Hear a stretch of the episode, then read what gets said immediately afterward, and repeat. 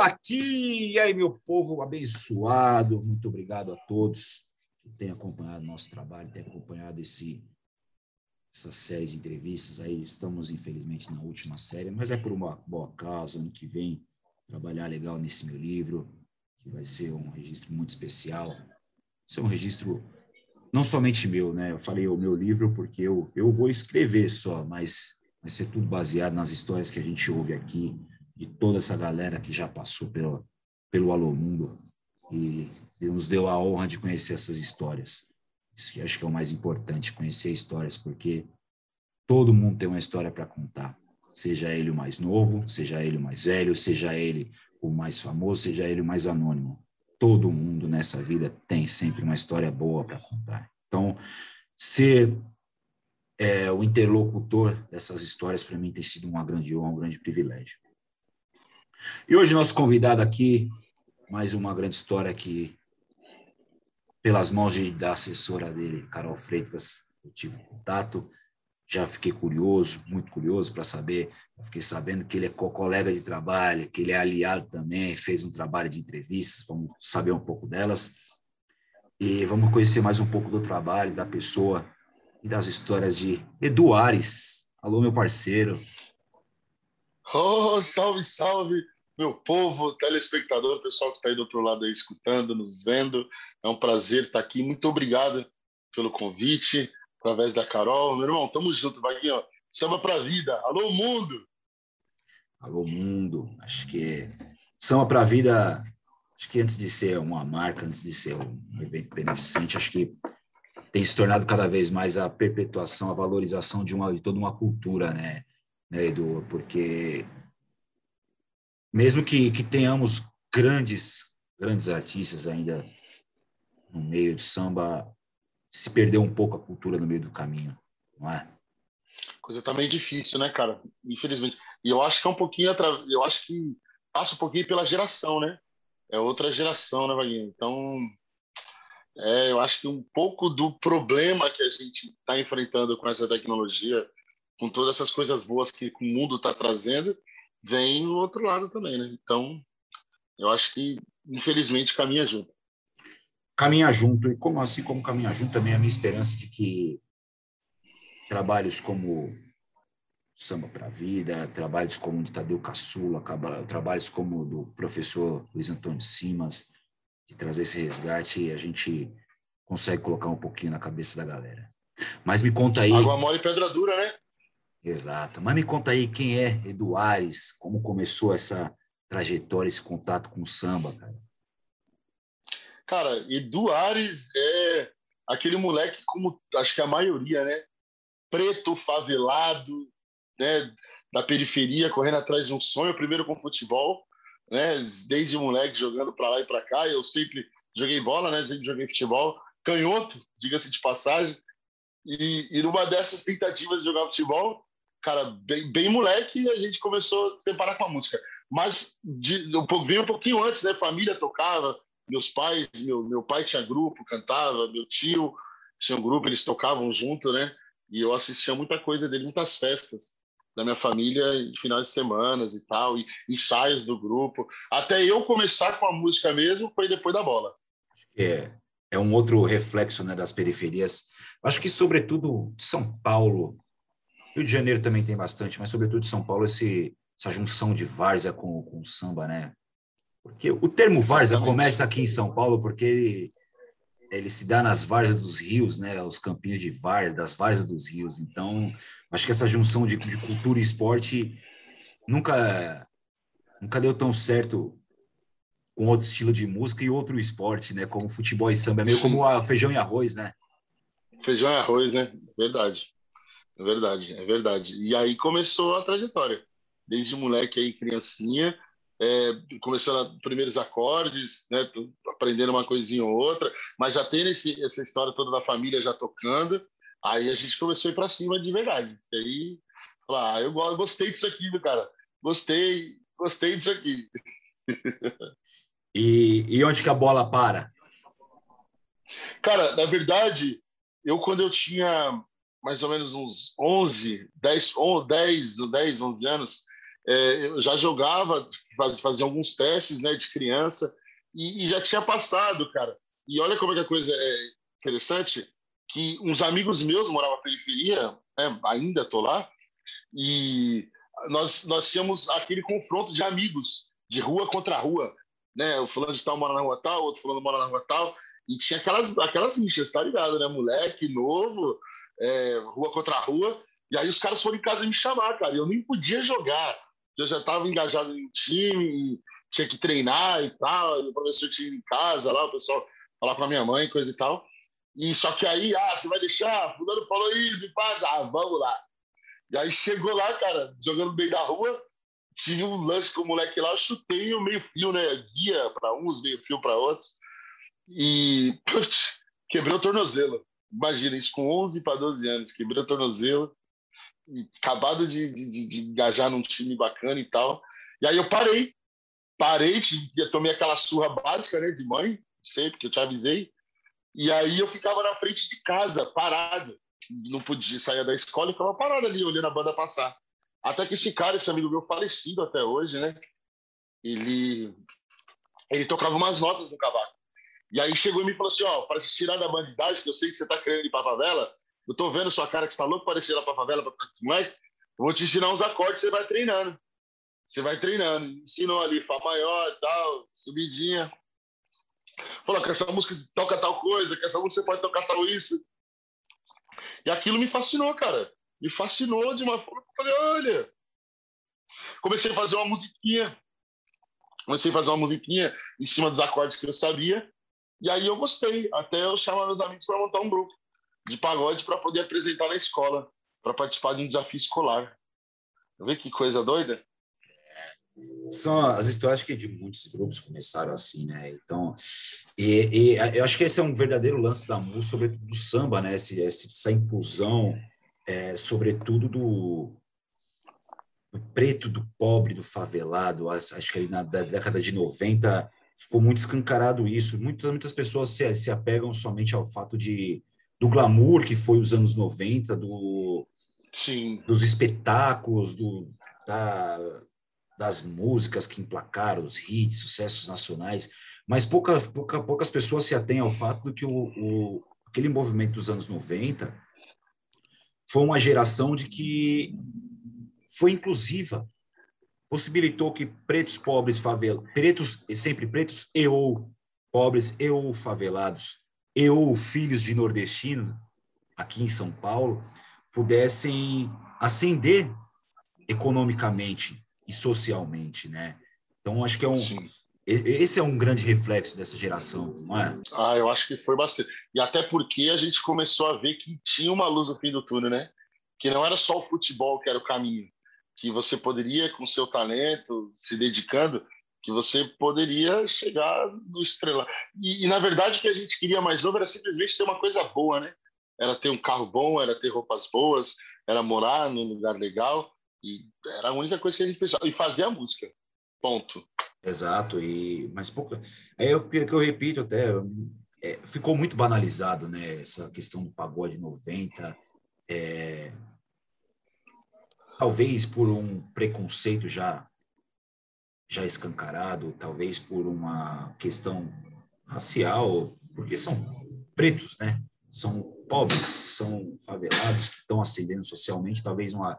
alguma classe, algum, alguém de algum lugar não queira ter que absorver esse pessoal. Então, por isso que deu, deu-se essa pecha, né, do pagode. Primeiro, primeiro foi essa separação, né?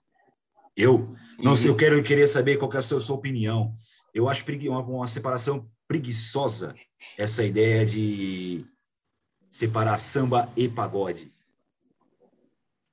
Qual que é a sua é opinião porque... quanto a isso aí? Eu, particularmente, é, pagode é a junção de sambistas fazendo samba, né? E aí pagode é aquela festa, aquela confraternização.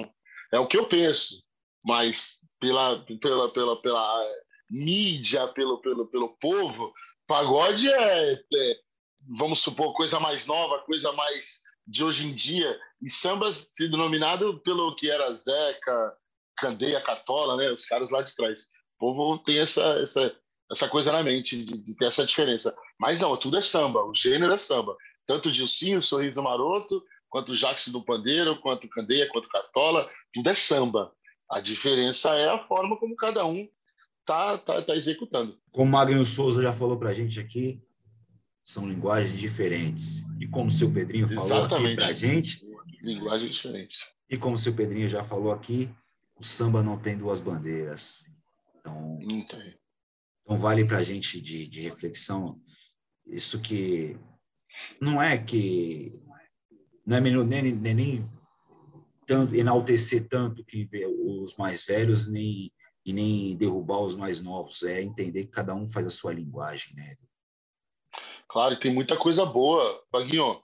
Muita coisa boa. Como tinha muita coisa ruim também lá atrás, cara.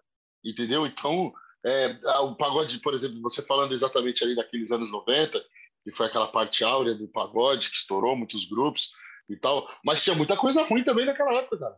Tinha muita coisa que não dava nem para se ouvir, entendeu? E fez sucesso. Então, como hoje, de, ah, isso aqui mudou. Não, é, tem que ter, acho que é, é isso aí. O, o mundo evolui, a gente precisa evoluir junto. Eu acho que é muito difícil você chegar e tentar denominar uma coisa ou outra, falar isso é ruim, isso é bom, ou isso é certo, isso é errado. Não, é todo, cada um está fazendo da sua forma, da forma que acredita, a sua verdade, né? Exato. Tanto que hoje tem, temos movimentos muito importantes, né, que, que evidenciam essa magnitude que é o samba, né? Por exemplo, a gente tem movimentos hoje no Brasil inteiro, né, de samba. Sempre teve, na verdade, só que, que sempre teve. Ao, ao passo que a internet é, distanciou a juventude de, de, de saber um pouco mais da história do samba, ela aproxima de, de artistas que talvez, se não houvesse internet, nem nós saberíamos, né? Por exemplo, exatamente. um Wendel, Wendel Pinheiro, um movimento fantástico dele lá no, no, em Manaus, é, as meninas do Entre Elas e, do, e o rapaziada do Quinteto S A em Florianópolis, é, Grupo Sim. do Bola, Grupo do Bola virou zoeira lá do Sul. Do Sul. É, o próprio então, Menos é Mais agora, de Brasília, né? Menos é Mais de propósito lá de Brasília. Então... a gente consegue ter aproximação dessa magnitude que é o samba, né? De, de que ele é, ele é, de fato, a identidade nacional. E por que exatamente. Não explorarmos essa, essa identidade, né? Acho que vale de, de reflexão para a gente, né? Como que você vê esse movimento nacional que está se expandindo através da internet? Cara, para mim é fenomenal. Eu acho que isso é uma coisa fenomenal. Eu, é, precisávamos disso. O samba, principalmente, precisava dessa força. Até porque, Vaguinho, a gente, você mesmo sabe da correria. Cara, para colocar uma música na rádio, vamos colocar dez, quinze anos atrás, para você colocar uma canção sua para tocar na rádio. Ou para pelo menos uma gravadora te pegar para algum lugar e te levar para poder tocar o seu, seu som. Ou te dar uma oportunidade para você poder apresentar alguma coisa. Quando que você teria essa chance? Ou quantos milhões tem aí para poder comer com muito talento, até melhor do que o seu? E, e mesmo assim, e a internet te deu essa oportunidade de mostrar exatamente o seu trabalho, de mostrar a sua verdade, sendo bom, sendo ruim, sendo chacota ou não, gostando ou não, independente. Te deu, o samba precisava dessa oportunidade. Sem dúvidas. E um, um outro grupo que não citei aqui também, gostem ou não, pessoal, vocês, não é o meu grupo de preferência, mas eu entendo a sua importância, que é o Atitude sessenta e sete. O Atitude sessenta e sete, poxa, cara. O Atitude sessenta e sete leva, na linguagem de samba deles, eles levam o samba para dentro de um reduto majoritariamente sertanejo, que é o estado do Mato Grosso do Sul. Olha a importância desses caras. E te digo mais, e te digo mais, qual pagode no Brasil inteiro e no mundo que não se toca cerveja de garrafa hoje? Você entendeu? Ponto. Ponto. Pode falar o que for. Tá lá. Onde você for, toca cerveja de garrafa, toca cerveja de garrafa. Toca, bora, tem que aprender, bora tocar. É isso que tá. E aí? Os caras furaram barreira. Os caras estão tocando na periferia, estão tocando na playboyzada, estão tocando no, na, na festa do, do, do, do governador, estão tocando na festa do traficante. Estão tocando. Porque a galera tá pedindo. Entrou no gosto do povo. E como que você vai falar que isso é ruim? E é samba. Não deixa de ser samba. Não deixa de e ser é samba. samba. E é samba. Assim como aconteceu com o movimento dos meninos do pagode universitário, ali no comecinho dos anos dois mil também, que deturparam muito o que eles faziam, né? Diminuíram muito, mas foi um movimento importante. Você não entrava de boné no samba, você não ia de bermuda no samba. Esses moleques democratizaram, porque nem, tudo tinha, nem todo mundo tinha uma grana para ter uma calça maneira para ir no samba, mas, aí, mas tinha uma bermuda legal. Exatamente. Esse é um, um movimento muito importante. Vamos falar um pouquinho mais do seu trabalho, Edu. Samba dos Bons com a pitada de soul music. Como que é isso? Como que é essa história? Cara, aí vem a, a segunda parte, né? A virada de chave do Edu. Do Edu. É, nessa, nesse meio termo que eu te falei, entre os doze e treze anos, a gente começando a tocar, começamos a ir para a rua, de verdade, né? Já tocando. É, minha mãe casou de novo. Minha mãe tinha separado já do meu pai, casou de novo. E meu padrasto, ele, ele foi transferido. Ele trabalhava numa aviação, para uma, para uma, para, para aviação, e ele foi transferido de São Paulo para Nova York, abrindo a base de Nova York, nos Estados Unidos. E aí minha mãe falou, ah, peraí, esse neguinho não sai da favela com banjo, pandeiro na mão. É, é. Vamos, vamos embora. Não, não quero, não quero, não quero, não quero.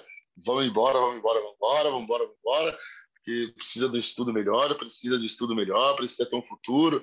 Aqui a coisa não vai para frente. Não sei se, se teria ou não, né, a gente, mas a probabilidade, infelizmente, ali no, no, no métier onde eu estava ali, enfim, com as amizades que nós tínhamos, era inevitável fazer alguma coisa de errado, talvez.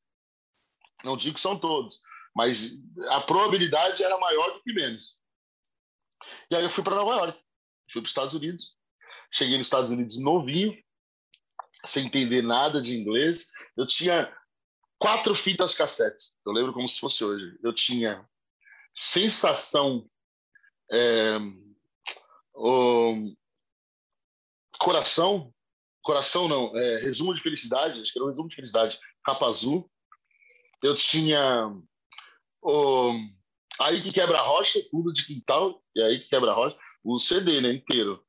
Tinha Katinguelê, um do Katinguelê, que eu acho que era o Compasso Criador. Se não for do Compasso Criador, era um antes. Acho que era um antes até. Era Katinguelê e o Negritude. É, Negritude, Fundo de Quintal e Soweto. Soweto. Fundo de Quintal tinha quatro fitas, quatro fitas. Eu levei essas quatro fitas comigo. Foi o que deu tempo de eu gravar na casa de um amigo meu. C D logo saindo, isso nós estamos falando em noventa e cinco, noventa e seis. E o C D logo saindo e tal, e a gente, eu gravei essas quatro fitas nos Estados Unidos, com essas quatro fitas no bolso, muito pé da vida, puto para falar a realidade, que eu não queria ir de jeito nenhum, estava começando a tocar, e, e, e começamos a, a ter umas aparições legais, e aí eu tive um convite para poder participar de uma audição da Toca do Coelho, logo nesse meio termo, cara, imagina. Então eu, tava, eu estava, né, todo, poxa, não, vou, vou, vou fazer audição com a Toca do Coelho, né, e foi logo na geração que entrou o Rodrigo, Que, que, que acabou virando moleque, que acabou outra vez. Eu fiquei um bom tempo de jogar essa cara do papai. Tá vendo? Ela falou, tá lá, ó. Você brincou da noite, velho. Ela falou, tá lá. Você brincou. Mas, e aí fui para os Estados Unidos, cara. Chegou nos Estados Unidos, a gente foi viver outra vida, né? Comecei a estudar e tal. E, mas de samba, sempre com samba na veia, cara. Aquele negócio de samba, procurando saber o que estava acontecendo e não tendo muita informação.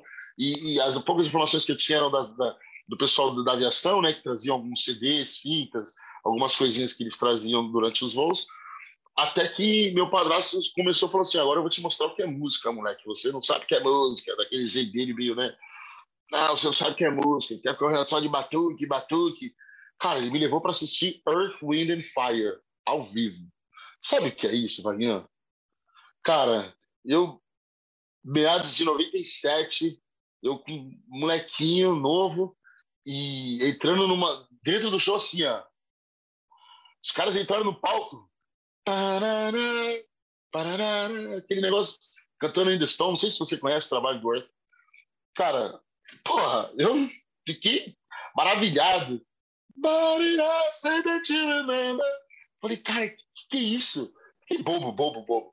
E aí eu comecei a cavucar a soul music. Comecei e vale a procurar quem era quem. Vale uma menção honrosa que já tivemos um brasileiro fazendo um arranjo, nada mais, nada menos que Valmir Borges já fez arranjo pro Earth. Valmir, Valmir, poxa, eu conversei, já encontrei Valmir no, nos estúdios por aí, ele me contou essa história, Pô, ele, você é louco, é outra coisa. Verdine White com ele. Foi na casa do Verdine White tocar com o cara, gravou o Valmir, é, a cereja do bolo. Enfim, e aí eu comecei a curtir esse lado, cara. Diana Ross, K C and Sunshine Band, Stevie Wonder, The Whispers. Cara, eu fui, eu fui ver isso ao vivo. Sabe o que é ver? Eu fui em festivais e show. Eu, fui, eu, eu vi isso ao vivo.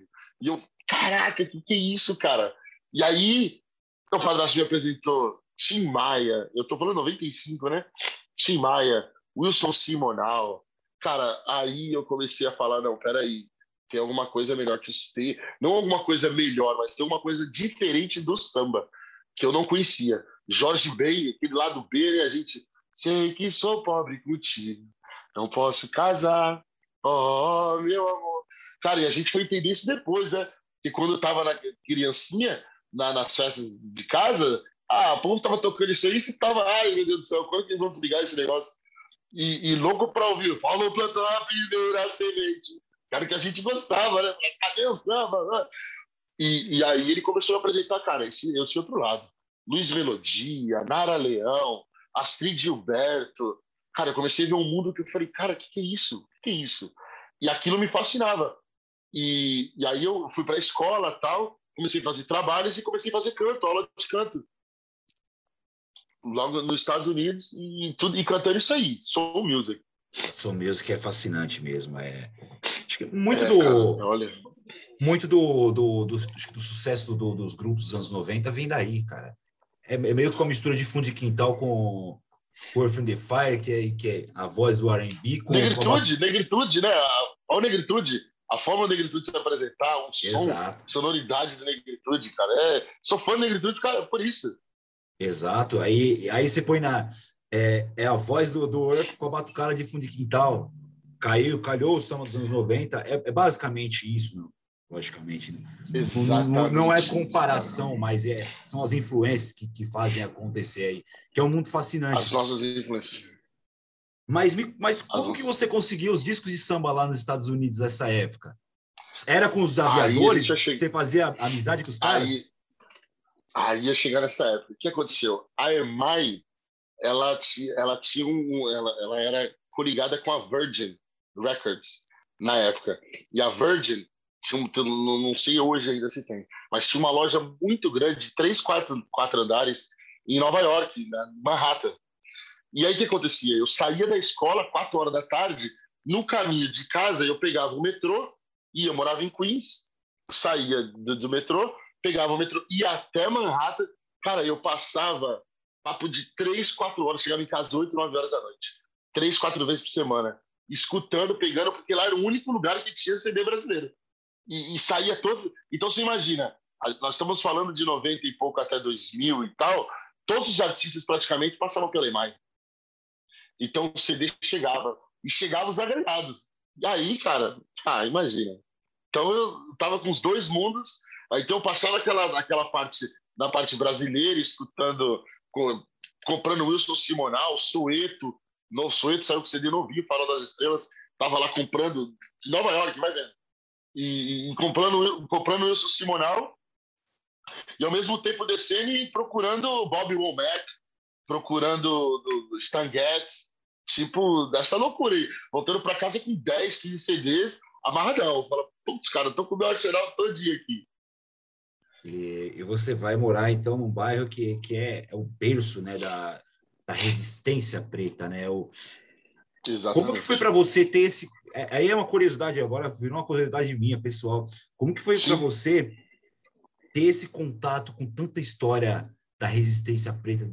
Hoje muito se fala de antirracismo, antirracista, mas ali no Queens foi onde que surgiu, que é o embrião de tudo, de todos esses movimentos, né? Como que era para você viver, né, cara, nesse sou... cenário?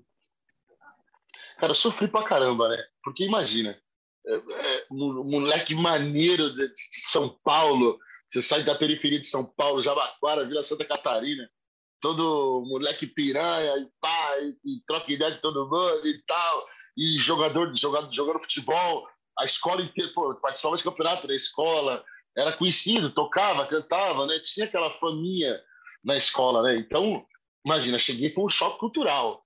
Porque até as roupas que eu não podia usar, né? Ó, para você ter uma ideia, os primeiros, o primeiro ano, vai, aquela, aquele frio, frio, frio, Nova York, frio, menos dez, menos quinze, menos vinte, aquele frio infernal, e, e indo para a escola, e tinha um cara, ele, ele morava no mesmo prédio que o meu, e o nome dele era Rafael Martins, eu, eu nunca mais esqueço, ele era da República Dominicana, e, e nós íamos juntos sempre, assim, só que um de um lado e o outro do outro, nunca a gente se falava, a gente descia do mesmo elevador, não falava nem bom dia nenhum para o outro, eu andava de um lado e ele andava do outro. A gente ia para a escola, era o mesmo caminho.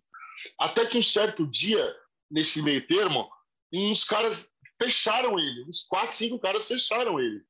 E ele olhou do outro lado da rua para mim com a cara de tipo, puta, me ajuda! E, e tipo, ó, eu falando inglês zero vírgula dois e o espanhol um vírgula três. E aí, cara, eu, eu, tipo, eu fui para ajudar ele. Nessa que eu fui atravessar a rua para tentar desenrolar, eu tomei uma, uma muqueta. Pum! Já tomei uma muqueta. Falei, nossa, o que está acontecendo? E aí a gente virou amigo. Por que eu estou te contando essa história? Porque na época era muita gangue. Então, tipo, nós tínhamos Bloods, Crips, Mara Salvatrucha, é, é, Lion Kings, todas essas gangues verdadeiras que a gente só via em filme. Você não acredita. Ah, gangue, isso, capela, tipo, eu, gangue. Então, tipo, ele não, ele estava usando uma cor de uma roupa que ele não poderia estar usando. E os caras juntaram ele, para moer ele, eu entrei no meio, e nessa de que, tipo, ah, e aí, vai fazer o quê? Eu tive que praticamente se juntar à ganguezinha dele, que ele fazia parte, na época, como moleque, para ter proteção. Porque os caras andavam com faquinha, andavam... Então, para pegar nego na rua, né? Para pegar os moleques de porrada, para zoar legal. E, e aí, tipo assim, esse foi o primeiro choque, então eu falei, cara... que isso, onde eu tô, né? E, e tipo assim, assim, era bem, é segregado, né? É bem segregado. Os hispânicos com os hispânicos, né? O, o, a, a parte negra com a parte negra, os brancos com os brancos, judeu com judeu. É, sempre foi bem assim. Então, tipo, no, no primeiro instante, você olha e fala... Você não tá acostumado, né? Porque você tá acostumado a chamar o amigo seu de lourinho, o, o negão, o gordão, o magrelo. E aí você está numa terra onde certo tipo de coisas são ofensas, te trazem bastante problemas, não é sério, né? Então, eu, eu, eu, no começo eu penei um pouquinho, cara, até começar a entender exatamente onde eu poderia pisar, a forma como eu poderia andar e tal, e, e falar, e, e tipo assim, como eu sou negro e também hispânico, né? Então eu falava... falo espanhol, falo inglês, da mesma forma que eu falo português. Então, sempre teve essa, aquela, aquela confusão na cabeça, falando assim, esse cara é negrão nosso, é dominicano, o que ele é, né? Tipo, então, mas eu sempre fui aquele cara bem boa praça, sempre fui aquele, o Benê, né? Sempre bem, bem tranquilo, brasileiro. Eu era o único brasileiro da escola, Vaguinho, imagina, único da escola inteira. Eu fui jogar futebol na escola depois de dois anos, que eu fui chutar uma bola lá, o professor falou, pô, o que você sabe chutar na bola? Eu falei, é, sei. Falou, vem cá, vamos jogar no time. Quando eu comecei a jogar no time, eu não fazia mais nada. Aí não sai mais. Aí virei preguiçoso. Não, virei preguiçoso, cara. Porque, vai, eu não era o mais talentoso do time, mas era o mais inteligente. Futebolisticamente falando, né? Malandragem, brasileiro. Já...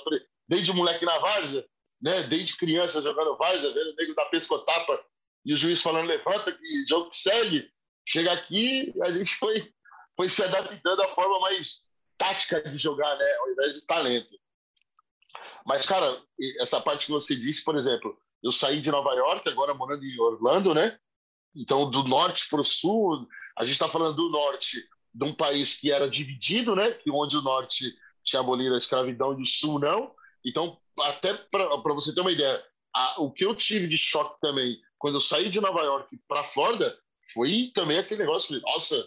Aqui os caras botam os negros na cruz, né? E taca fogo, Ku Klux Klan e tudo, né? Aquela coisa que você, tipo, só lia em livros e é a realidade. A gente está falando de uma coisa que acontece dia a dia, de um negro separado, ter, né? Todo esse lado que aconteceu agora com o George Floyd, né? Tipo, aconteceu, viram numa câmera, mas é coisa que vem acontecendo, cara, há anos, há anos, há anos.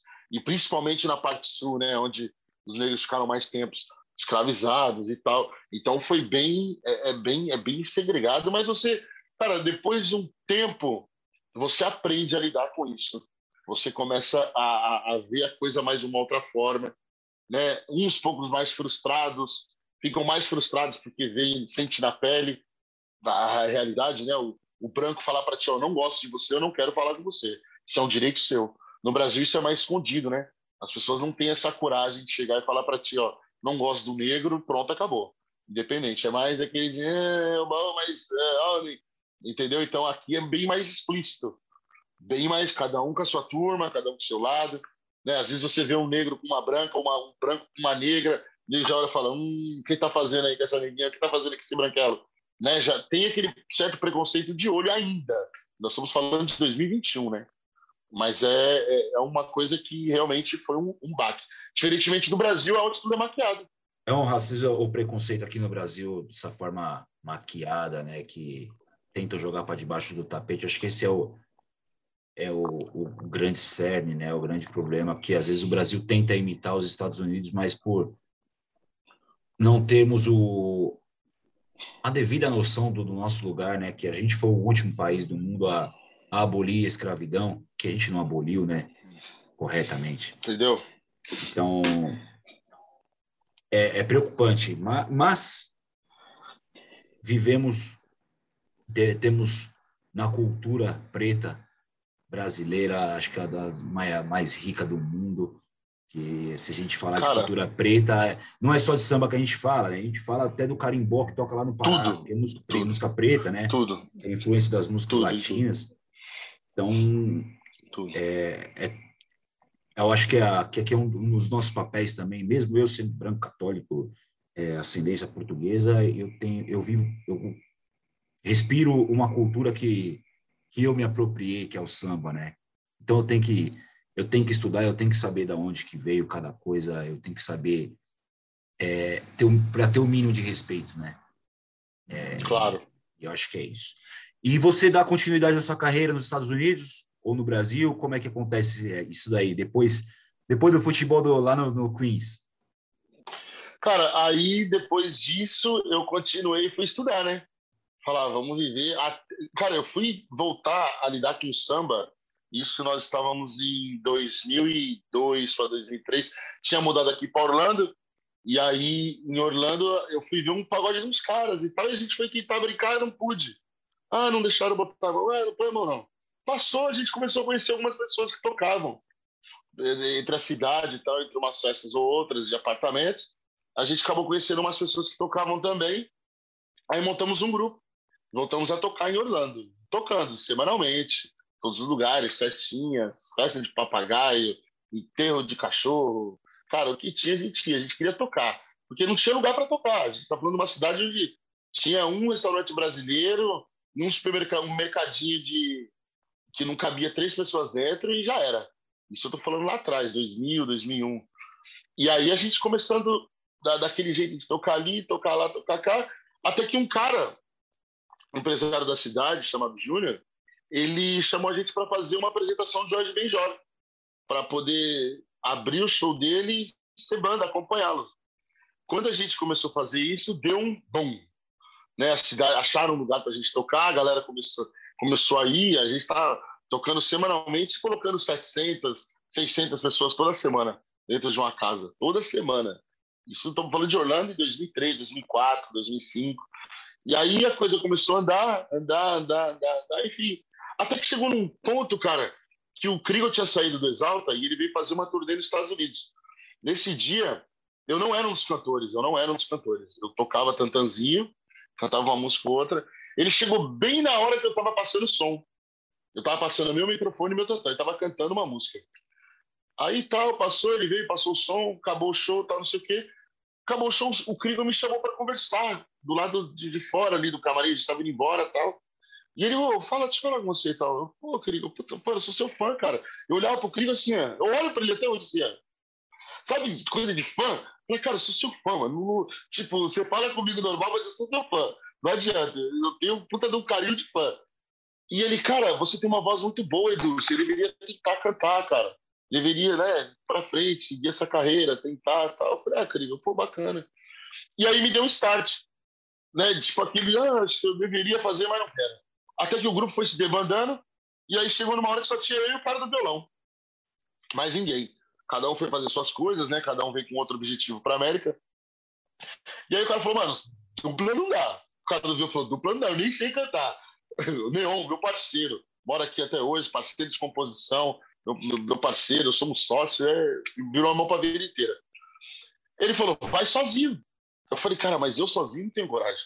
Não, mas vai sozinho. Eu falei, mano, mas eu, preto, gordo, feio, não é a minha, cara. Eu não tenho esse carisma todo para estar segurando o microfone de frente.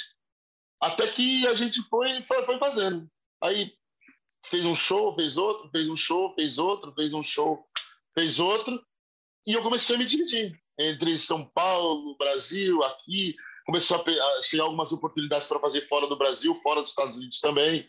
Fui parar no, fui na Etiópia, fui parar na Nigéria. Poxa, fomos para o Japão, pô, fomos para vários lugares. E aí começamos a fazer. Até eu chegar num certo tempo, ponto, de falar, não, acho que eu agora preciso fazer uma coisa séria. Preciso gravar um disco, preciso fazer um trabalho, preciso, né, fazer uma coisinha mais séria, um samba. Não dá para ficar só de brincadeira. É muito louca essa vida do, do, do músico brasileiro no exterior, né, cara? É... Porque... Porque é uma cultura, a nossa cultura é totalmente diferente de toda outra, qualquer outro mundo, qualquer outro país do mundo, né? Totalmente. totalmente. É tudo muito diferente, mesmo se a gente vai para países latinos, os países do Caribe, que, que a gente tem a salsa, tem a rumba, tem... Cara, é muito diferente de tudo que a gente faz aqui, né? Se te pegar os todo dois carros... Os três carros-chefe do Brasil, né? Que é samba, forró e sertanejo. A música sertaneja, né? Mas apesar que a música sertaneja ainda tem um pé no, no, no country, né, americano, então ainda consegue, sim, conversar, mas o samba e o forró, principalmente, cara, é totalmente diferente de tudo. Então, acho que é, é um... E detalhe, é um... não é qualquer um que toca. Qualquer brasileiro toca qualquer outro segmento, mas para você colocar um americano para fazer samba, para você colocar um venezuelano, para você colocar um boliviano, um espanhol, para fazer samba, Hum, a coisa é muito mais difícil. Exato, e eu acho que é, vem daí muito a dificuldade dos brasileiros fora, né? Que tem, muitos tentam ganhar a vida tocando música brasileira em outros países e, e, e complica, né? Cara, porque o foco é outro. É, por exemplo, eu digo por, por aqui, é, se eu quisesse ou se eu dependesse de ser um, um artista com a música, com a música, eu não digo renomada, mas com a música, é, como é que eu posso dizer? Afirmada, né? Que ela, que ela já tem uma afirmação na, na mente das pessoas. Cara, vou fazer só uma pergunta para ti, para ser aquele bate e volta, né? Você conhece um artista, um artista de qualquer segmento brasileiro que fez sucesso fora do Brasil para depois dentro do Brasil? De fora para dentro, não. Ele respondeu essa pergunta. E o samba é pior ainda. Então, tipo, eu, por mim, então eu precisava me firmar aí. Eu, eu precisava ir para a roda de samba, eu precisava entrar no estúdio, eu precisava ir calejar, ir carregar Watson, e, e passar a raiva contratante não querendo pagar, comer é, calabresa toda cheia de óleo, passar mal outro dia tomando é, sal, sal de frutaena. Às vezes não tem o sal de frutaena, arrumar só aquela... Aquela, a, a, eu amo aquele negócio, não posso nem falar o nome, mas aquela água gasificada, sabe qual é? A tônica. Isso, com limão. Cara, então o que eu estou te dizendo? Precisava daquela vivência de papa roda de samba, bum, ó, bum, vamos lá, vamos lá, é melhor aí. Samba, uma atrás da outra. Ou vamos para a rua ficar três horas carregando caixa, tocando a noite inteira ferrugem de ursinho, menos é mais, e ganhar cem reais à noite. Então, é isso. É a nossa vida. noventa, a minha vida, noventa por cento de quem está tentando isso, nesse ramo, é vive assim, desse, dessa forma. E, infelizmente, eu precisava disso. Eu tinha que ir para o Brasil para trabalhar em cima do samba lá. Mesmo tendo um pouco de, de sucesso aqui, de sucesso, eu digo assim, não sucesso, sucesso.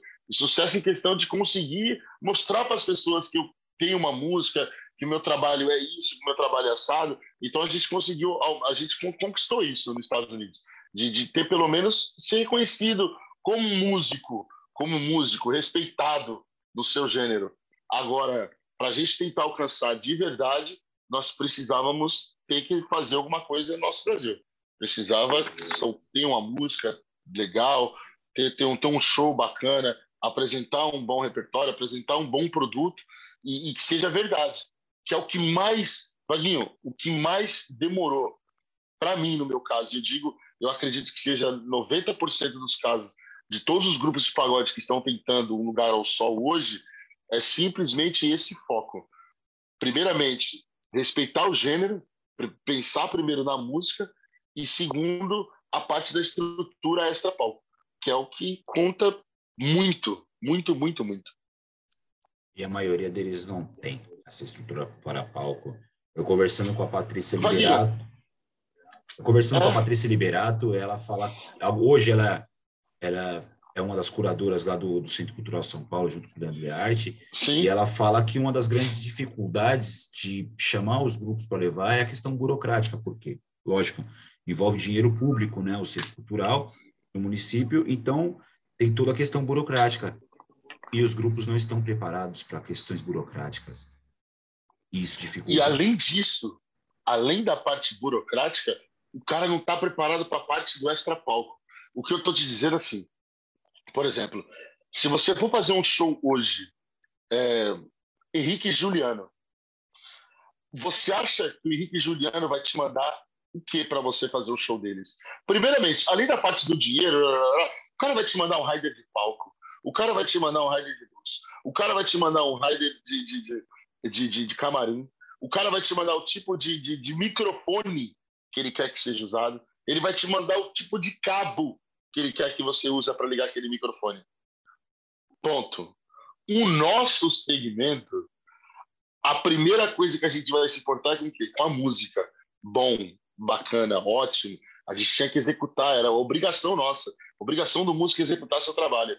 Só que o cara esqueceu que você precisa de uma assessoria, o cara esqueceu que você precisa de alguém falando por ti para te passar aquela credibilidade, o cara, o cara esqueceu que você não adianta aquela caixa Watson que você tem guardado em casa, que você toca no, no, no, na Praia Grande ou quando você está em Peruíbe, ela não vai funcionar para você tocar nesse, nessa casa. O cara esqueceu que o sub não presta, ele esqueceu que ele está usando um microfone de três por cem reais que ele comprou lá na vinte e quatro de março, e esse microfone não adianta, que ele não vai te dar essa qualidade que você precisa.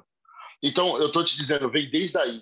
A parte de, de marketing, a parte de estrutura do palco, a forma como você está se vestindo, a forma como... Tudo, cara. Até chegar a parte do cantar. O cantar é obrigação. O tocar é obrigação nossa, de qualquer músico. É obrigação nossa executar a música correta. Mas, para isso acontecer, o nosso, o nosso segmento não, não pensou nisso. Não, não pensava nisso. Por exemplo, a gente não vai muito. Você usar o pagode de noventa, do pagode de noventa mesmo, todos aqueles grupos que fizeram sucesso, Katinguelê, Só Pra Contrariar, Negritude, é, Malícia, Catinho, todos. Cara, qual deles hoje, pelo menos, tem noção do que se fazia naquela época? Eu vou te falar de duas coisas. Do quanto que entrava de advance para o compositor, do quanto que você vendia de verdade, qual era o tipo de P A que você estava usando, qual era o tipo de... Quem era o cara que era o contratante, quem era o cara da negociação. Tem cara hoje que tocou dez anos na noite fazendo sucesso no Pra Globo e não sabe quem é o diretor do programa que ele estava participando toda semana. Não faz noção, não tem nem noção, não tem nem noção disso.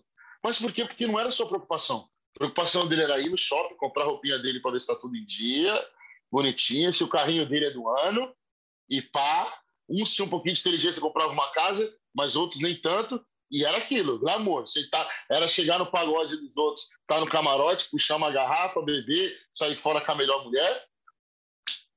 E aí isso foi perpetuando de uma forma que virou é, é, praticamente um, um, um, uma cartilha do pagodeiro, né?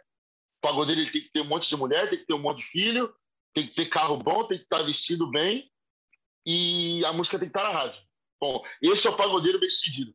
Esse, para mim, mim, não é o pagodeiro bem-sucedido. Esse não é o músico bem-sucedido. E a gente aprende isso, ó, depois, ó.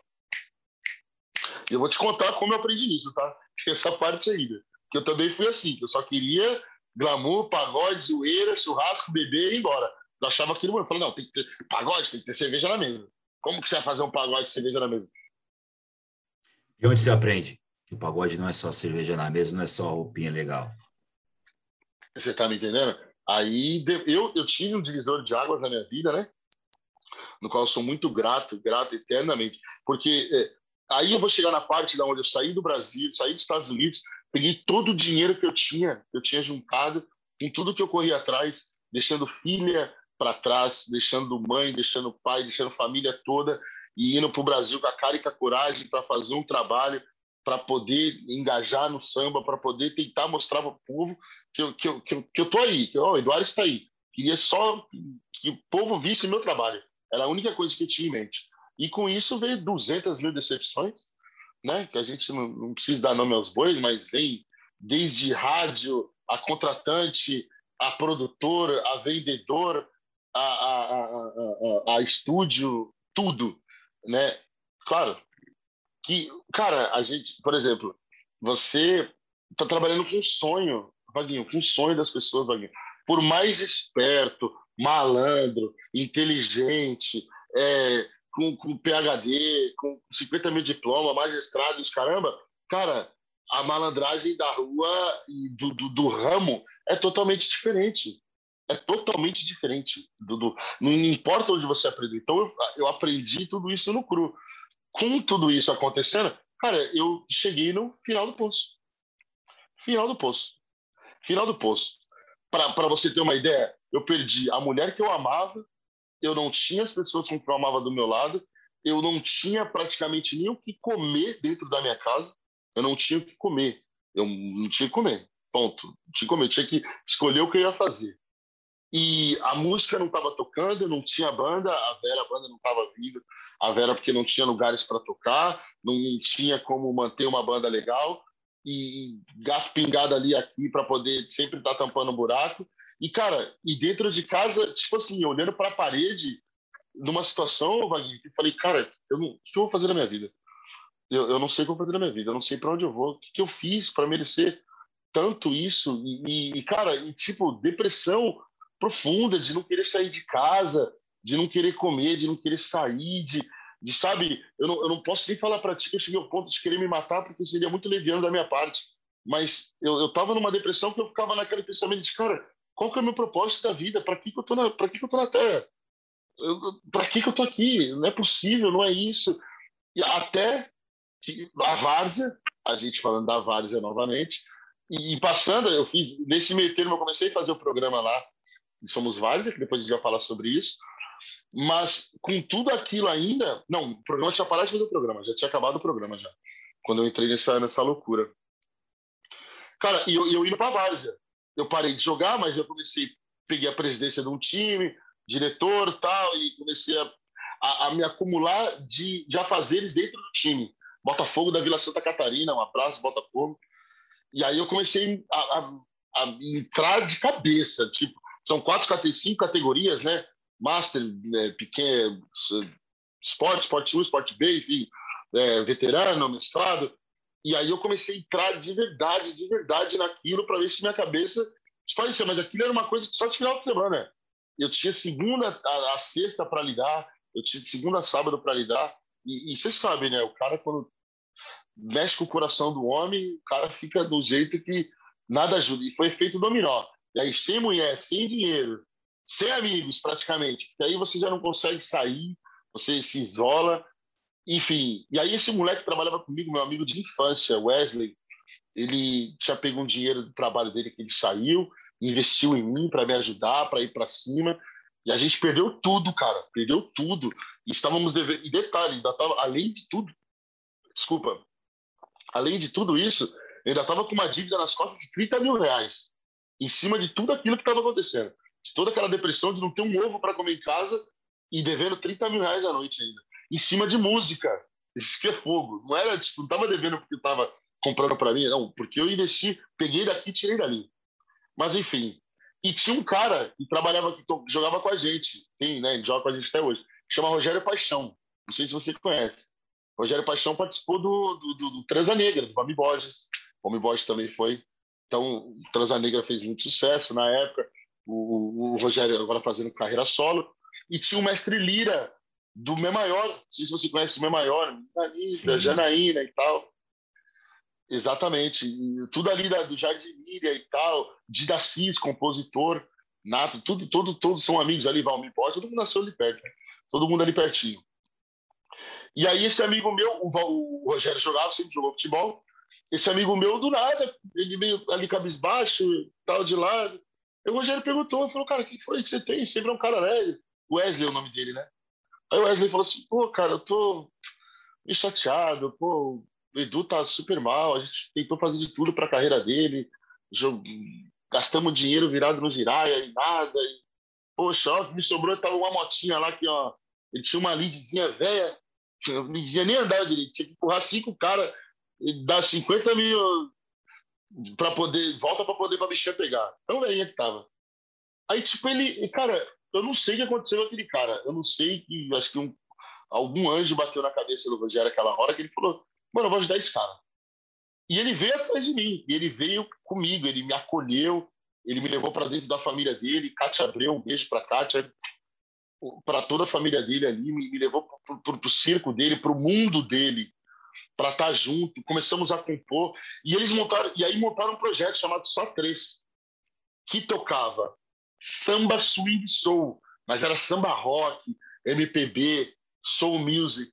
E, e, e chamou eu e o, e o Lira, que era do Meu Maior, já eram uns amigos, eles tinham um projeto de dois amigos, resolveram fazer o Só Três para me chamarem junto, até para me ensinar. Rogério, Eduardo, vou te ensinar a postura de palco, nós vamos aprender isso aqui, a cantar, vai fazer aula de canto, vai, vai aprender a tocar, ó, pegar umas notas, vai voltar a estudar cavaco, vai estudar violão, vai estudar umas notas, pegar pozole, vamos fazer isso, vamos, ó, tal roupa, ó, tal música, tal postura, tal isso, tal aquilo. Cara, e começou a me trazer aquele mundo. Ele, Didacis, Lira, a, a, a Cátia Abreu, tudo isso, a, a, enfim, todo aquele pessoal que ele já tinha do métier dele, eles começaram a me trazer. E aquilo começou a alegrar meu coração. Aos poucos, fomos gravar umas músicas. E nessa gravação, eu conheci o Ivan Farias. Tocava com o Reinaldo, baixista.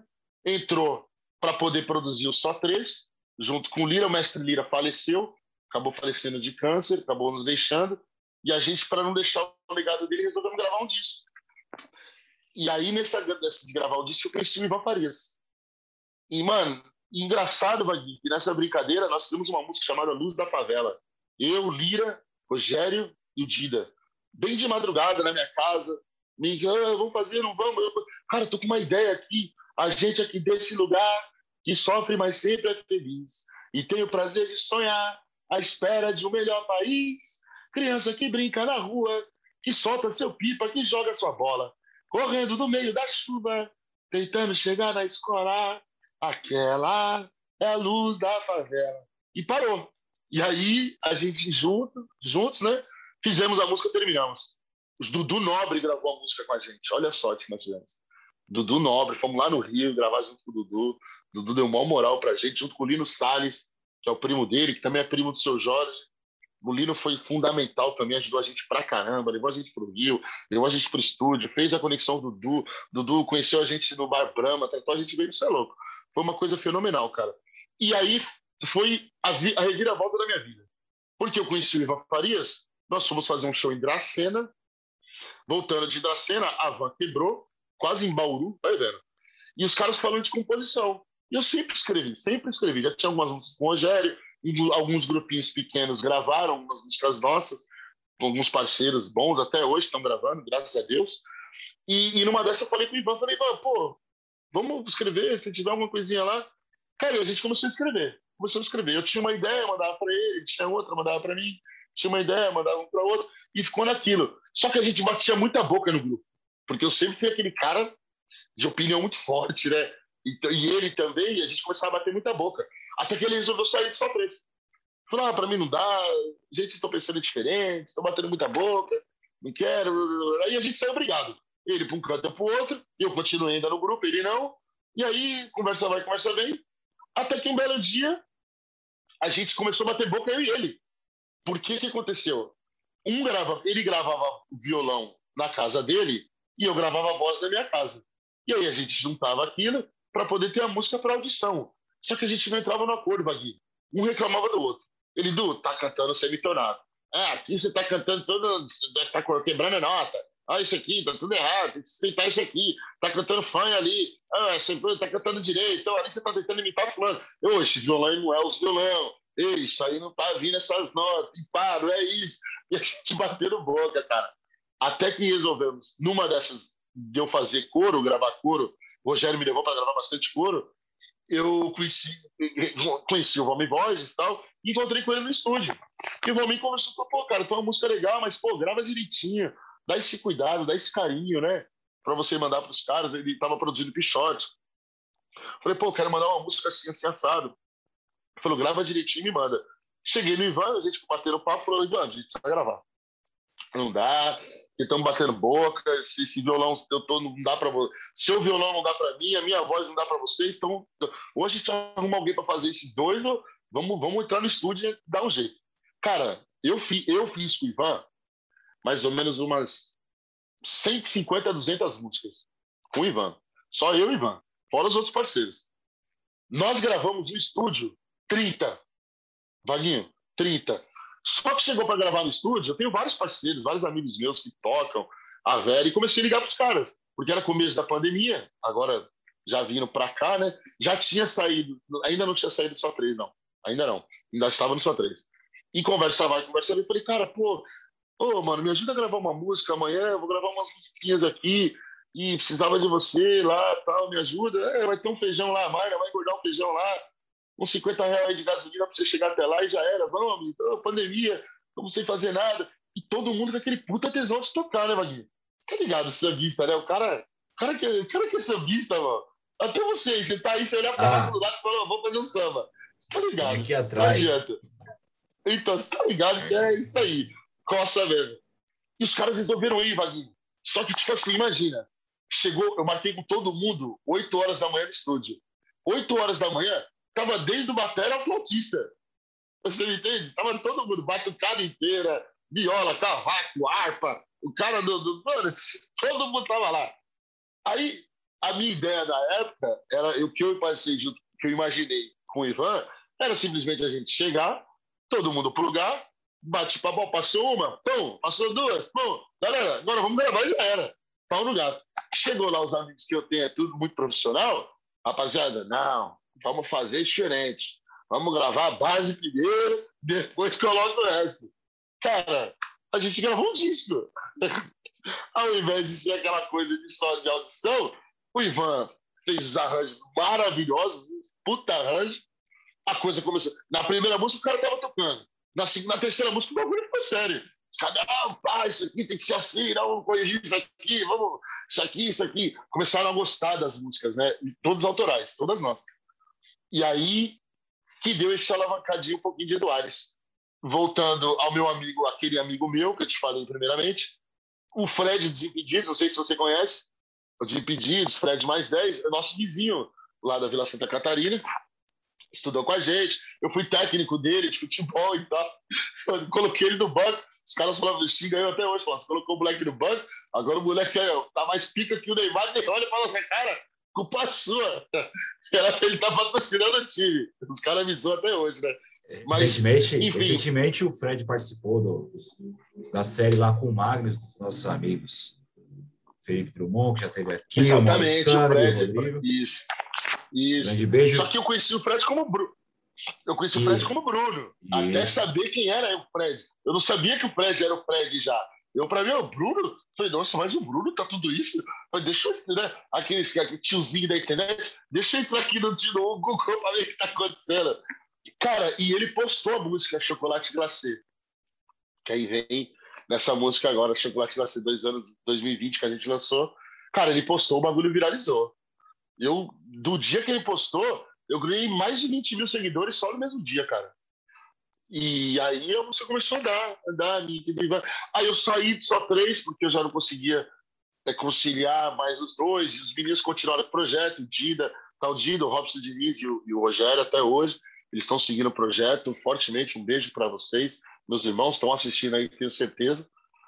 E aí o Ivan, cara, me abraçou, nessa briga de briga, o Ivan falou assim, vem cá, legal, vou, vou, vou, vamos produzir isso aqui direito então, vamos, vamos te produzir direito. Aí eu tô aí, nessa saia com o Ivan aí, desde dois mil, começou vai dois mil e dezenove para dois mil e vinte, dois anos agora, entre Eduardo, né? Uau, que história! Pouquinho, é... pouquinho. Tentei resumir isso, o máximo, Vaguinho, para não perder seu tempo muito. Nada, imagina. É, é, como eu falei lá no começo, eu acho magnífico conhecer histórias. E conhecer histórias como a sua me fascinam mais ainda e, e me motivam a sempre querer conhecer mais histórias. Mas agora me conta, você foi o meu aliado aqui, você fez um programa, programa de entrevista, conversou com a galera. Como foi essa experiência? Quem passou por lá? Cara, que bacana. Ó, tem um amigo meu, André, ele morou aqui nos Estados Unidos há um tempo, né? E ele sempre falava, falava cara, pô, tem uma vontade de falar de várzea, falar de várzea. Ele é da Vila Maria, né? E, e aí a gente, nessa brincadeira, ele falou, cara, enfim, ele montou um programa de várzea chamado Somos Várzea. Ele mais dois amigos parceiros nossos, o Vitor e o outro menino que esqueci o nome dele agora, meu Deus do céu. Marcelinho da Técnica, tinha uma galera que dava uma força pra gente legal. E ele chamava os grupos... Alguns, alguns convidados de, de várzea, time de várzea, e chamava alguns grupos de pagode depois para bater um papo. E muito amigo do presidente da Vila Maria, a Bolina cedeu o camarote dela, começamos a gravar lá no camarote da Bolina, lá em cima. Não sei se você já foi na Vila Maria, na escola da Vila Maria. Minha e aí, casa. Cara, ali, ali, ali, bom demais, Naninha, oh, ali, Vila Maria. Cara, e daí... ele chamou meu time, o Botafogo, da Vila Santa Catarina. Conversa vai, conversa vem. Ele chamou o Botafogo, a gente foi. Cara, e mentira, minto, minto, minto. Começou na casa dele, na casa dele esse projeto. Porque a primeira vez que eu fui foi na casa dele, isso. Depois que passou para a Bolina, lá para a Vila Maria. E, e daí, cara, um dos caras que era muito engraçado e que tirava uma onda, teve que sair, porque teve, o trabalho dele não estava dando para chegar a tempo. E ele falou, você troca umas ideias, né, mano? Você conversa, você podia apresentar com a gente. Eu falei, cara, mas eu moro na Zona Sul, para vir para cá para o programa ao vivo toda quinta-feira, né? E o horário que era, acho que era sete, oito horas da noite, tipo, eu tinha que sair da Zona Sul quase três horas da tarde, às vezes até as duas, para chegar a tempo, para montagem, para tudo. Saía de lá onze, meia-noite, toda quinta. Falei, cara, não sei se eu posso, tal, não sei o quê. Só que aí eu fui. Eu não sei o que eu fui. Levei um amigo meu, fomos lá, Ronaldo, parceiro meu. Chegamos lá, cara, ele estava fazendo o programa, só que ele tinha dois microfones. E rolava uma entrevista bacana. Só que os instrumentos dos pagodos, dos caras que estavam tocando, não saía tão nítido para fora porque estava na acústica. Aí eu falando, Dazinho, ô rapaz, pô, eu tenho um powerplay lá em casa, tal, não sei o quê, tem uns negocinhos lá. Eu falei, pô, cara, talvez se eu trouxer aqui dá para dar uma força, pra gente, só para melhorar a parte da música. Que parte do, da falação tá, tá lindo, tá o microfone, tá lindo demais. Mas a música, pô, o repique podia sair, o pandeiro podia sair melhor, a gente podia ligar tudo, né? Eu vou trazer as coisas para cá. Cara, aí a gente começou a fazer, aí ele me colocou para apresentar a parte musical e ele com o outro menino a parte do, dos times. Então, a primeira hora, eles entrevistavam a galera do, do futebol, a segunda hora, eu entrevistava os caras do samba. E aí a gente teve um parceiro que foi fodástico, que é o Marcos Paulo, Marquinhos, produtor, monstro. Cara, Marquinhos conhece todo mundo. Marquinhos conhece todo mundo. Cara, ele levou de Estourinho em Gerais, a Marquinhos, Sensação, a Salgadinho, a, a... Cara, todo mundo. Marcelinho, Sem Compromisso, é, os caras do Rio de Janeiro, Segunda Sem Lei. Cara, toda semana tinha um artista foda. E aí eu comecei a apresentar aquele negócio lá, até que... Eu não lembro por que parou. Eu não lembro, não lembro agora. Eu tive que viajar, tive uns outros compromissos e tal, e aí eu não, acabei não continuando. Mas foi uma experiência bacana, cara. Se, é bom você fazer pergunta para os outros. Porque você faz pergunta, eu gosto de fazer pergunta constrangedora. Eu já logo vou no, logo no mocotó. Oh, e tal? Oh, e por que, que você saiu do grupo tal? Oh, mas por que, que eu fiquei sabendo? Mas era Nossa, bem extrovertido, gostei bastante. Fiz umas entrevistas aqui, entrevistei Fundo de Quintal, entrevistei uns caras doidos aqui também, aqui em Orlando. Sempre que me chamam para fazer isso aí, eu meto a cara. Eu, eu tenho uma, uma seguinte bandeira, que o samba tem que invadir todos os espaços, seja ele qual a linguagem que for. Tem que, e, e esses espaços de discussão são muito importantes também para o samba. É, claro que o, é, cara. O Brito fazendo da, do formato dele, o Pagodeiro fazendo do formato dele, eu fazendo aqui do meu formato, pessoal do Atrás do Samba fazendo do formato deles, mas que entra um ambiente de discussão, e isso só enaltece, o samba está invadindo todos os espaços, então é, é muito importante. E, não, não posso deixar de esquecer a rapaz, minha rapaziada SambaCast lá de Recife, o pessoal do Papo de Samba. SambaCast. Então, é muito importante. Edu, o papo foi tão bom, passou aqui tão rápido, cara. E estamos chegando aqui aos momentos finais. É... Que pena. O convidado, o convidado não se despede bem tão fácil, não. A gente divide os momentos finais em três partes aqui, Edu. Primeira delas, não vale sua, hein? Se você tivesse o poder da caneta, que música você gostaria de ter composto? Cara, sem dúvida, sem dúvida nenhuma. Eu falo isso para todo mundo. Eu acho que é uma, uma, uma, uma poesia, cara. Só para explicar um pouquinho da música. Eu acho que é uma, uma, uma poesia tão singela e, e, e uma forma inexplicavelmente inexplicável de se fazer. Foi Frasco Pequeno, de Mário Sérgio, Alida Cruz e Franco. Você já prestou atenção na letra? Frasco Pequeno de César. Primeiramente, quem teria capacidade? Não é nem questão da capacidade, mas eu digo a questão de você pensar. Quem me diz que a paz tem cor de não? Uma saída dessa, cara, é, é... não me diz que o coração sofreu sem par, se não sofreu doeu demais, e para que a pressa de errar, se o mundo... Mano, é, é, tipo, é uma mensagem que, para mim, é... sou muito fã de Frasco Pequeno, é uma, uma das músicas que eu gostaria muito de ter escrito. Disco Fundo de Quintal, Carta Musicada de noventa e dois, é... esse, disco, esse disco é fantástico também. Décima, décima música. Décima música. É... Sou fã, eu fui muito amigo do Mário Sérgio, né, cara? Eu tive o privilégio de verdade de conhecer o Mário Sérgio Ferreira Brochado pessoalmente, como pessoa, de conviver dias na minha casa, a gente go- jogar golfe junto. Cara eu, aprendi, cara, eu fui aprender o cara a jogar golfe com o Mário Sérgio, com o negrão de três metros de altura. Praticamente a gente em Orlando jogando golfe. Falei, cara, momentos que eu falo...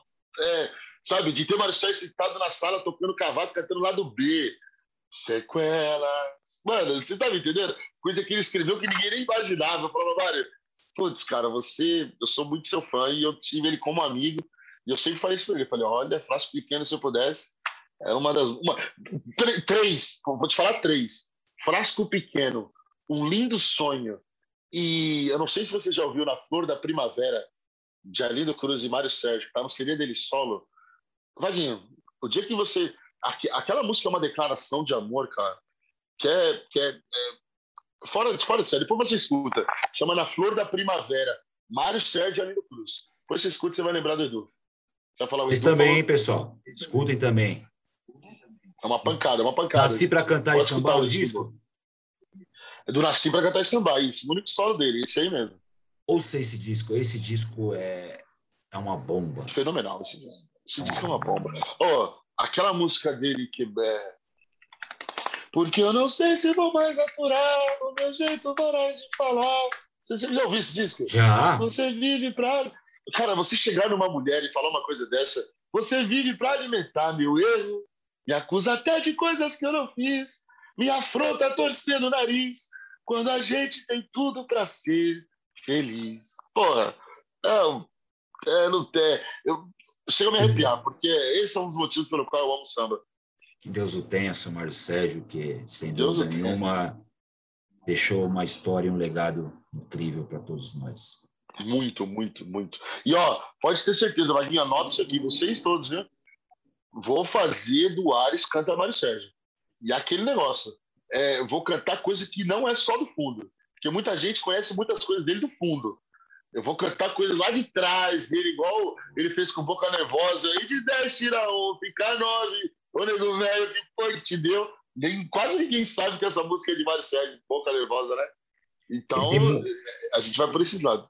Tem muita coisa com Carica também, né? É, muita coisa, Carica, é, Paquera, é, Luizinho. Nossa, cara. Chapinha da Vela. Muita coisa. Muita Chapinha, coisa. muita coisa, muita coisa. Que Deus o tenha e... E gratidão, Mário Sérgio, por, por Amém. Pelo legado. Segundo momento, Edu Ares, qual o recado que você daria para o mundo? A questão é tentar ser feliz. Eu vou usar uma música minha que eu fiz, se chama Aprendo com a Vida. E eu, eu estava num momento tão triste, tão, tão péssimo, e que depois de certo tempo, até com a pandemia vindo e com o que eu aprendi com, com os socos da vida, né? Porque a gente acha que a gente sabe, mas não sabe de nada. A gente acha que é malandro, mas não é. E não é dinheiro, não é, não é, não é amizade, é você com você. Né? Aconteceu agora com a menina da, da, da, da Olimpíadas, né? E todo mundo... Não lembro, Débora, se eu não estiver enganado, da menina americana que saiu, que acabou saindo... Simone na Biles. Etapa. Simone Biles, isso. Simone tá com Débora também. Simone Biles. E, tipo assim, é, dá para se entender porque a questão é tentar ser feliz, gente. O mundo tá passando muito rápido, muita doença, ninguém tem muito amor por ninguém, é, é muita coisa acontecendo hoje no mundo que a gente não acreditava que ia acontecer, independente de religião, da sua crença, independente. Procure ser feliz e estar feliz sem prejudicar o próximo. Ponto. É isso que tem que buscar na sua vida. Se você não está bem no relacionamento, saia. Se você está feliz, continua. Se você ama, fala que ama. Se você está triste, fala que está triste. Se você está com vontade de chorar, chora. Mas faça o que te dá vontade e seja feliz, porque está tudo muito rápido, muito dinâmico. Então aproveita o momento que Deus está te dando, que Deus nos dá, para poder estar tá respirando e com saúde, e aproveita do máximo possível e do lado de quem você quer e pode. Amém, amém. E, por fim, os meus agradecimentos, Edu. Edu, quando a... através da, da entrevista que a gente fez com o Cauê do Façanha, a Carol entrou em contato comigo e de pronto já, já respondi. Pé na areia. O homem do pé na areia. Exato. Água de coco. Outra história fantástica também. É, Monstro, Cauê. Ela, Cauê que é monstro. Ela gostaria de, de indicar um cantor. Eu falei, lógico, claro. Ela passou a sua história, um pouquinho resumida da sua história, a qual eu li. Mas antes de ler, eu já tinha aceitado, tá? Não foi por conta que ela, que ela mandou o release, não. Já tinha mandado. Porque é essa ideia do... É, é eu me surpreender com as histórias que eu não conheço. Eu não conhecia a sua história. Eu não fazia ideia que você morava nos Estados Unidos ainda hoje. É, eu não sabia... Eu tô aqui, fazia... tô aqui em Orlando. Eu não sabia, eu não fazia ideia de que você é um cara que saiu para morar nos Estados Unidos e, e trabalha com música nos Estados Unidos. Que você sai e tem uma vida, um, um problema tão, tão sério que é o problema da, de, da depressão aqui no Brasil, sua terra, sua casa. E que a música transforma a sua vida mais uma vez, né?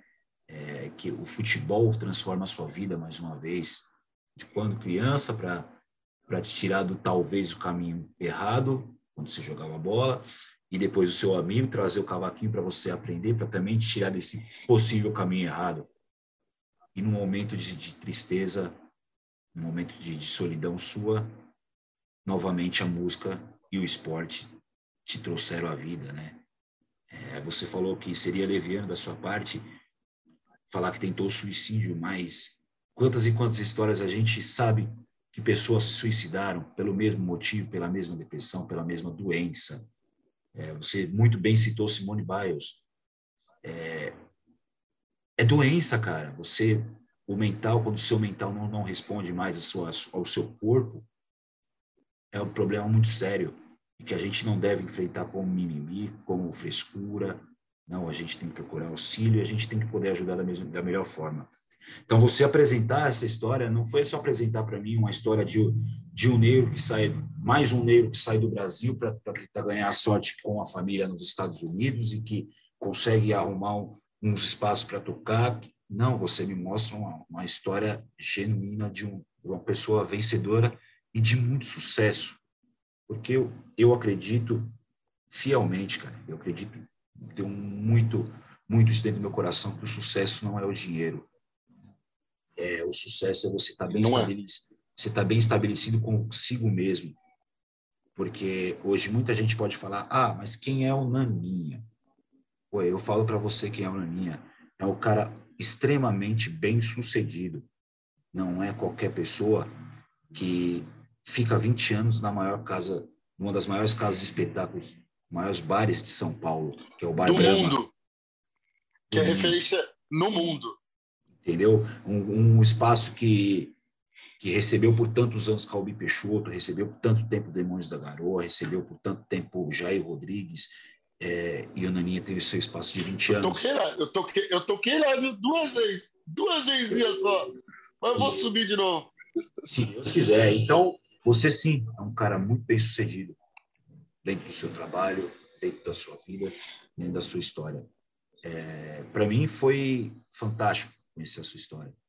Pra mim foi, sem dúvida, um retrato de, de um imigrante que não perde as suas essências, não perde suas origens, que carrega com muito orgulho o samba, a favela e a várzea no coração. Então, para mim, foi muito honroso.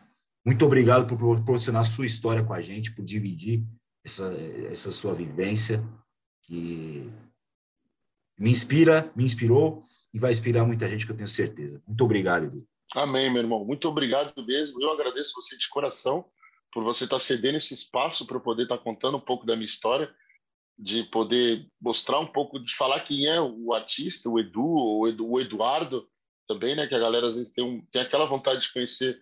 Às vezes acho que a gente só canta para aquele ali, né?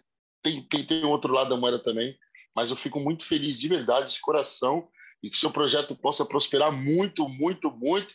Vou esperar seu livro sair para poder comprar. Quero ver se vai ter pelo menos uma linha minha lá. Pelo menos eu falei com um gordinho, só que para se eu comprar esse livro, se não tiver uma linha minha, você vai se lascar, que eu vou entrar na net, vou falar mal de você, viu?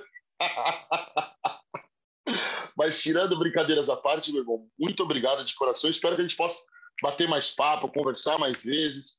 E tem muita história boa para a gente contar, muita palhaçada ainda que aconteceu nessa nossa vida.